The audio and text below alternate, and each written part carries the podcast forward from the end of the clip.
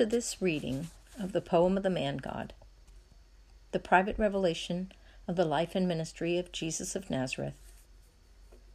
Now out of print, this five volume set of books is a narration of the life of Jesus, which extends from the birth and childhood of the Virgin Mary through the public ministry of Jesus, his passion and resurrection, and closes with the Assumption into heaven.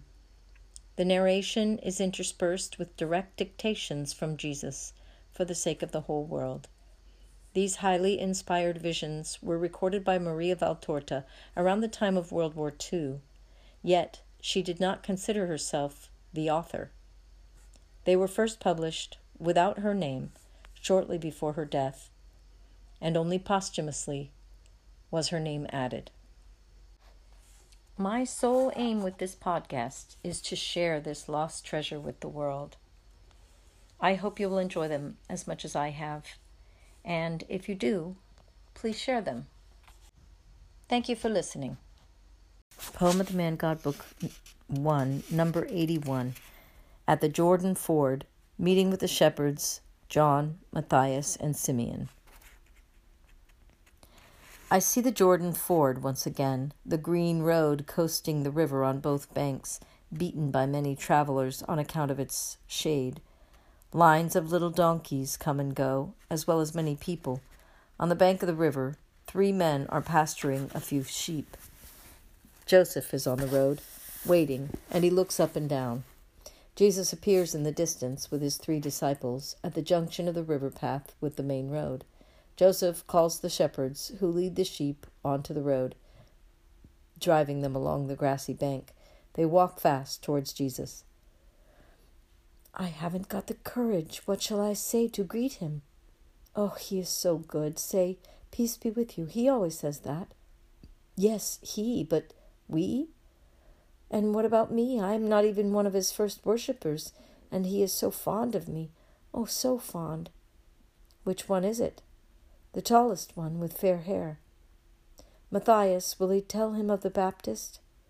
Of course we will. Will he not think that we preferred the Baptist to him? No, Simeon. If he is the Messiah, he can see into the hearts of men, and in ours he will see that in the Baptist we were still looking for him. Yes, you are right. The two groups are now a few yards apart. Jesus is already smiling, his indescribable smile. Joseph hastens his step. Also the sheep begin to run, urged by the herdsman. Peace be with you, says Jesus, raising his arms as if he were embracing them, and he specifies, Peace to you, Simeon, John, and Matthias, faithful to me, and faithful to John the prophet. Peace to you, Joseph. And he kisses him on the cheeks. The other three are now on their knees. Come, my friends, under these trees on the exposed river bed, and let us talk. They go down, and Jesus sits on a large protruding root, the others on the ground. Jesus smiles and looks at them intently, one by one. Let me become familiar with your faces. Your souls are already known to me, souls that seek and love what is good contrary to all worldly yearnings. Isaac, Elias, and Levi send you their regards, and there are other greetings from my mother. Have you any news of the Baptist? The men, so far gagged by embarrassment, take heart. They find words at last. He is still in jail. Our hearts tremble for him because he is in the hands of a cruel man who is dominated by an infernal creature and is surrounded by a corrupted court. We love him. You know that we love him, and that he deserves our love. After you left Bethlehem, we were persecuted by men, but we were distressed and disheartened because we had lost you rather than by their hatred, and we were like trees uprooted by the wind. Then, after years of suffering, like a man whose eyelashes have been stitched, endeavors to see the sun but cannot, also because he is closed in a prison but feels the warmth of the sun on his body, we felt that the Baptist was the man of God, foreseen by the prophets to prepare the way to his Christ, and we went to him. We said, If the Baptist precedes him, if we go to the Baptist, we will find him. Because, my Lord, it was you we were looking for. I know, and you found me, and now I am with you. Joseph told us that you came to the Baptist, but we were not there that day. Perhaps he had sent us somewhere. We served him in spiritual matters when he asked us with so much love, and we listened to him with love, although he was so severe, because he was not you, the Word, but he always spoke words of God. I know. And do you know this man? And he points to John. We saw him with the other Galileans in the crowds which were most faithful, most faithful to the Baptist.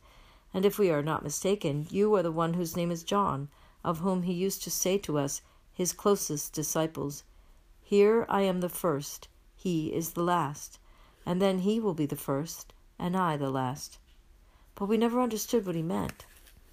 Jesus turns round to his left side, where John is, and he draws him against his heart, and with a most kind smile he explains. He meant that he was the first to say, Here is the Lamb, and that John here will be the last of his, the friends of the Son of Man to speak of the Lamb to the crowds, but that in the heart of the Lamb John is the first, because he is dearer than any other man to the Lamb. That is what he meant. But when you see the Baptist, you will see him again, and you will serve him again until the predetermined hour. Tell him that he is not the last in Christ's heart, not so much of, because of the blood as on account of his holiness. He is loved as much as John. And remember that. If the saint in his humility proclaims himself last, the word of God proclaims him equal to the disciple who is dear to me. Tell him that I love this disciple because he has the same name, and because I find in him the signs of the Baptist, who prepares the souls for Christ. We will tell him, but will we see him again? Yes, you will. Yes, Herod dare not kill him for fear of the people and at his court, which is full of greed and corruption. It would be easy to free him if we had a lot of money, but although there is quite a lot, because friends have given a lot, there is still a lot missing, and we are afraid we will not be in time, and he may be killed. How much do you think you need for the ransom? Not for his ransom, Lord. He is hated too much by Herodias, and she has too much control of Herod, to think of the possibility of a ransom. But I think that all the greedy people of the kingdom have gathered at Machaerus. Everybody is anxious to have a good time and stand out from the ministers down to the servants. And to do that, they need money. We have also found who would let the Baptist out for a large sum of money. Perhaps also Herod would prefer that because he is afraid, not for any other reason. He is afraid of the people and afraid of his wife. In that way, he could please the people, and his wife could not accuse him of disappointing her. And how much does that person want? Twenty silver talents, but we have only twelve and a half. Judas, you said that those jewels are beautiful. Yes, beautiful and valuable. How much will they be worth? I think you are an expert. Yes, I am a good judge. Why do you want to know how much they are worth, master? Do you want to sell them? Why? Perhaps. Tell me, how much will they be worth? At least six talents, if they are sold well.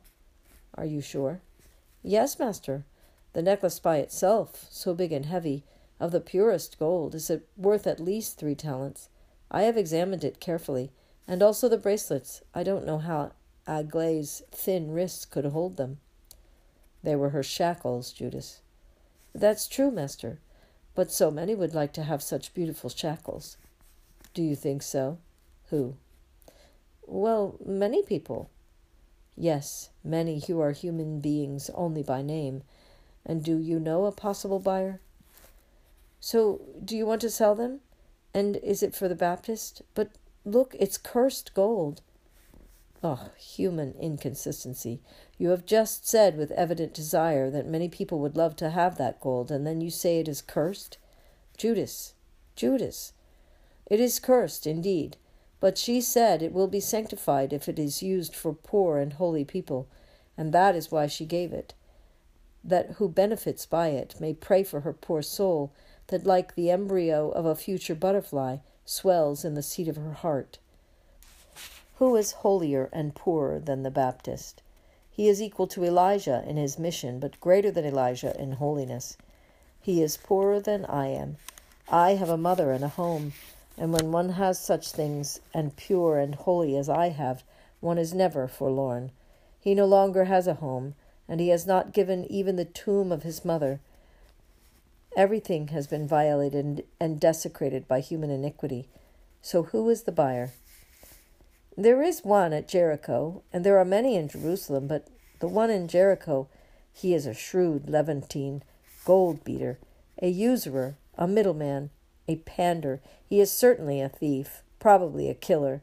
He is definitely persecuted by Rome.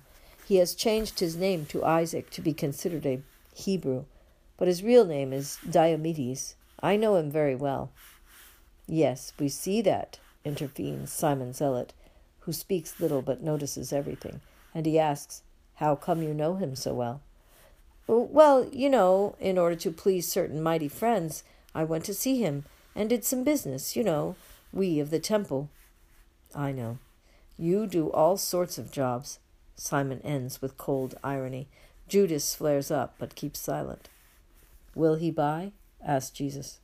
I think so. He has plenty of money. Of course, one must be skilful in selling because the Greek is shrewd, and if he realizes he is dealing with an honest person, with a nestling dove, he plucks him mercilessly. But if he has to deal with a vulture like himself, you ought to go, Judas. You are the right man. You are as sly as a fox and as raptorial as a vulture. Oh, forgive me, master, I spoke before you, says Simon Zealot again. I am of the same opinion, and I will therefore, therefore tell Judas to go. John, you will go with him. We will meet again at sunset, and the meeting place will be the market square. Go and do your best.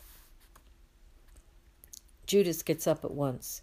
John's eyes are imploring like a chastened puppy's, but Jesus is speaking to the shepherds and does not notice John's imploring look. And John sets out be- behind Judas. I would like to see you happy, says Jesus. You will always make us happy, Master. May God bless you for that. Is that man a friend of yours? Yes, he is. Do you think he should not be? The shepherd John lowers his head and keeps silent. Simon the disciple speaks. Only who is good can see. I am not good, and therefore I do not see what bounty sees. I see the exterior. Who is good penetrates also the interior. You, John, see as I do, but the Master is good and sees. What do you see in Judas, Simon? I want you to tell me. Well, when I look at him, I think of certain mysterious places which look like dens of wild beasts and material malarial ponds. Only a huge tangle can be seen, and one is frightened and keeps clear. Instead, behind it there are turtle doves and nightingales, and the soil is rich in healthy waters and beneficial herbs. I want to believe that Judas is like that. I think he must be, because you chose him, and you know. Yes, I know.